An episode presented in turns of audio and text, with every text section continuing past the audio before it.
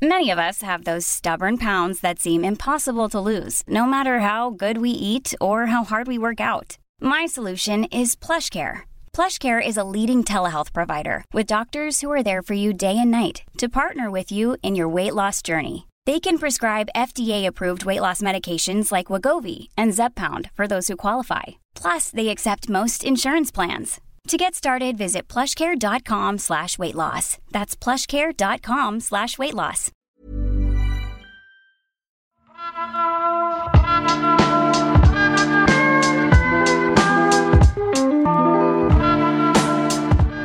Pourquoi manger local ne sauvera pas la planète? L'alimentation, c'est un quart des émissions de CO2 dans le monde, et ça c'est énorme. Alors ça vous est arrivé à vous aussi, ne dites pas non, d'hésiter au rayon légumes frais, entre les courgettes d'Espagne et celles qui viennent de Picardie. Bon, le prix n'était pas le même, mais vous vous êtes dit c'est quand même mieux pour la planète d'acheter du local. Oui mais voilà, il y a un gros problème. La part du transport dans la pollution liée à l'alimentation, c'est, accrochez-vous, uniquement 6%. Alors acheter et manger local, est-ce que ça ne servirait pas un peu à rien? C'est ce qu'on va découvrir dans ce nouveau numéro de l'envers du décor, le podcast environnement du service sciences du HuffPost.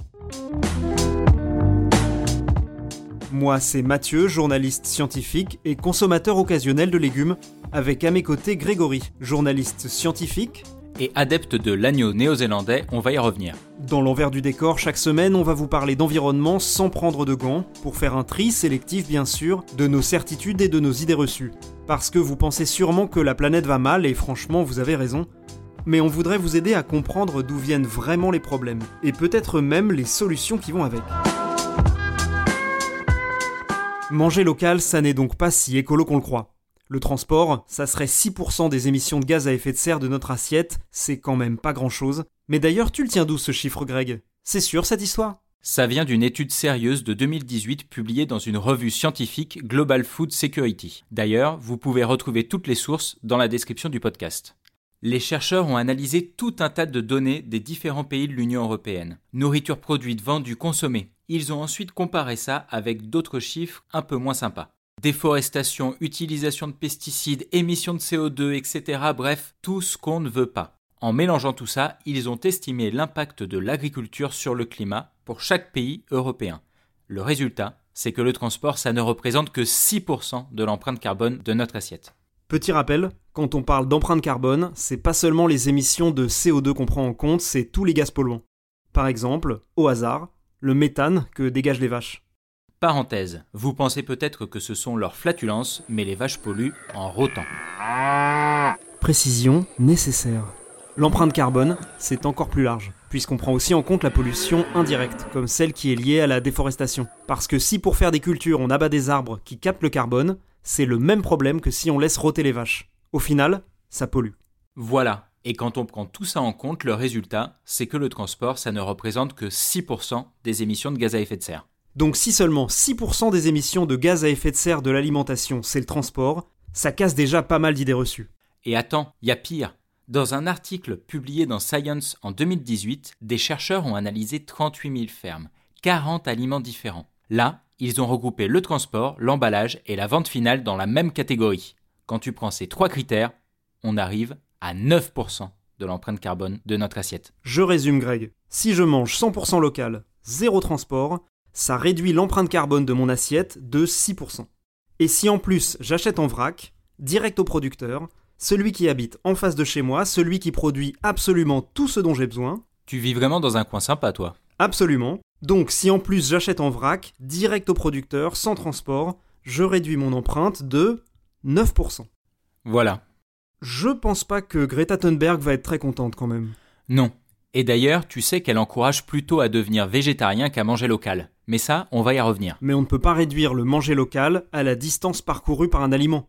C'est pas pour rien que manger local, c'est devenu un élément de langage très porteur en politique.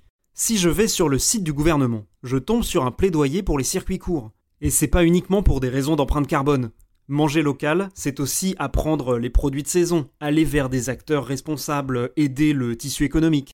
Ça c'est clair Mathieu, sauf que là, c'est un peu éloigné du climat. Mais tu mets quand même le doigt sur un point essentiel. Le CO2 dans nos assiettes, s'il ne vient pas du transport, il vient d'ailleurs. Là, tu me parles bien des 91% d'empreinte carbone qui restent, après qu'on a enlevé les 6% du transport et comme on le disait, les quelques pourcents des emballages et des supermarchés.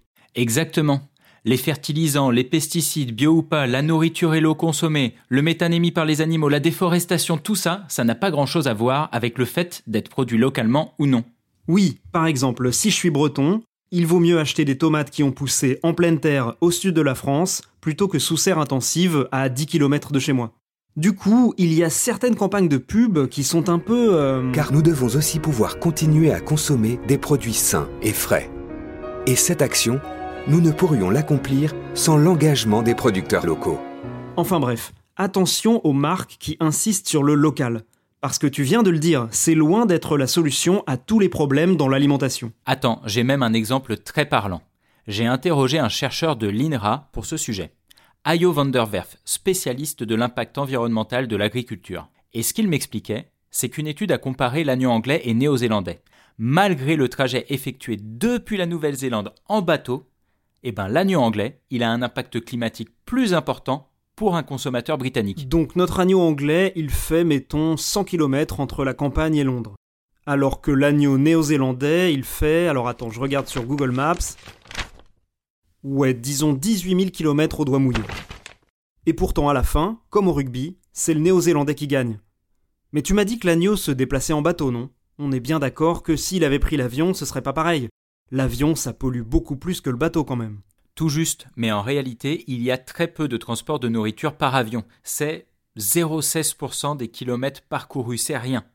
En gros, c'est vraiment réservé aux aliments très périssables.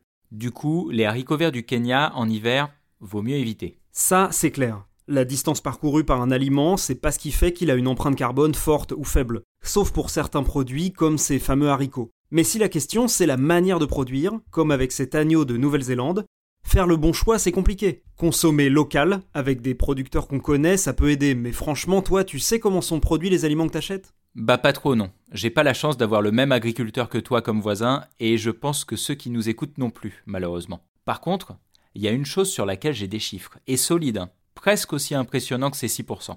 Tu te rappelles la grande étude de Science dont je te parlais? Ils ont aussi comparé les aliments entre eux. Attends, mais est-ce qu'on se ferait pas un petit quiz? Ah oui, bonne idée ça. Les chercheurs ont calculé combien de kilos d'équivalent CO2 sont émis pour produire un kilo de nourriture. Attention, hein, quand je te parle de CO2, en réalité, ça prend en compte le méthane, les émissions indirectes, etc. T'es prêt? Archi prêt. Combien de kilos de CO2 pour un kilo de tomates Alors, euh... Attends, attends, laisse quelques secondes pour que tout le monde participe. Ah oui, oui, pardon. Alors, euh, disons... Un kilo. Pas mal, c'est plus. 2 kilos? Un peu moins. Allez, 1 kg 5. Adjugé, c'est 1 kg 4. Bravo, t'étais pas loin. Attention, deuxième question. Combien de kilos de CO2 pour 1 kg de bœuf? Je dirais 5 kilos. C'est plus. Alors, euh, 10 kilos. Non, non, c'est vraiment beaucoup plus. Bon bah alors, disons carrément 50. C'est 60. Ça veut dire qu'un kilo de bœuf produit 42 fois plus de gaz à effet de serre qu'un kilo de tomates. Tu vois le problème? On a comparé beaucoup d'aliments, y compris des légumes à haute teneur en protéines, et la viande est vraiment en haut du podium en termes d'empreinte carbone. Là aussi, on vous a mis la liste dans la description du podcast. Mais c'est toutes les viandes là? Ou juste le bœuf? Franchement, la viande en général, c'est vraiment pas top, et le bœuf est clairement hors catégorie. Ok, la viande c'est mal, mais ça veut pas dire que le véganisme c'est l'avenir. Les chercheurs ne sont pas tous d'accord là-dessus d'ailleurs, c'est un sujet vraiment complexe qu'on abordera dans un futur épisode. Exactement. Par contre, réduire notre consommation actuelle de viande, c'est bon pour la planète. Ça, c'est une quasi-certitude scientifique. Et sans devenir vegan, on peut aussi redécouvrir des aliments super mais un peu oubliés comme les pois et autres légumineuses. D'ailleurs, tu connais les pois cassés? Ah non, non, je crois pas, non. Eh ben, tu demanderas à ton voisin agriculteur.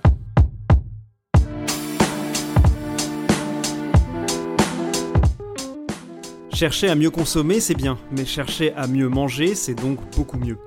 Parce que si le transport n'est qu'une petite partie de l'impact environnemental de notre alimentation, c'est tout le reste qui doit changer. Consommer moins de viande, avoir un régime plus diversifié et donc plus adapté à la réalité locale, là c'est agir hyper concrètement sur les émissions de CO2. Choisir des réseaux courts, qui rémunèrent mieux les producteurs, ça agit sur la manière de produire, donc sur le bilan carbone. Derrière l'idée de consommer local, c'est donc tous ces principes de qualité, de respect des saisons qui vont compter. Et pas seulement la question du nombre de kilomètres parcourus. Même si elle a peu d'impact direct sur le climat, la distance entre le producteur et le consommateur est un tout, et ça a son importance. Alors attention à ne pas laisser le manger local devenir un simple argument marketing, détaché de toutes ses réalités, parce que c'est en fait lui enlever toute sa substance. Et nous, à l'envers du décor, c'est la substance qu'on veut vous montrer, pas les paillettes. On espère que ça vous a donné envie d'en entendre plus. Si oui, on vous donne rendez-vous pour une nouvelle séance de décryptage de l'environnement, sans se mentir, mais avec enthousiasme. Salut Greg et salut à tous, merci de nous avoir écoutés. Si ça vous a plu, n'hésitez pas à vous abonner sur votre appli de podcast préféré, c'est gratuit et c'est bon pour la santé. On vous invite aussi à partager ce podcast avec vos amis écolos ou avec votre oncle climato-sceptique pour pimenter vos dîners de famille. N'hésitez pas à commenter ou partager votre avis sur les réseaux sociaux. Le hashtag c'est envers avec un T du décor, vous le trouverez dans la description. À la semaine prochaine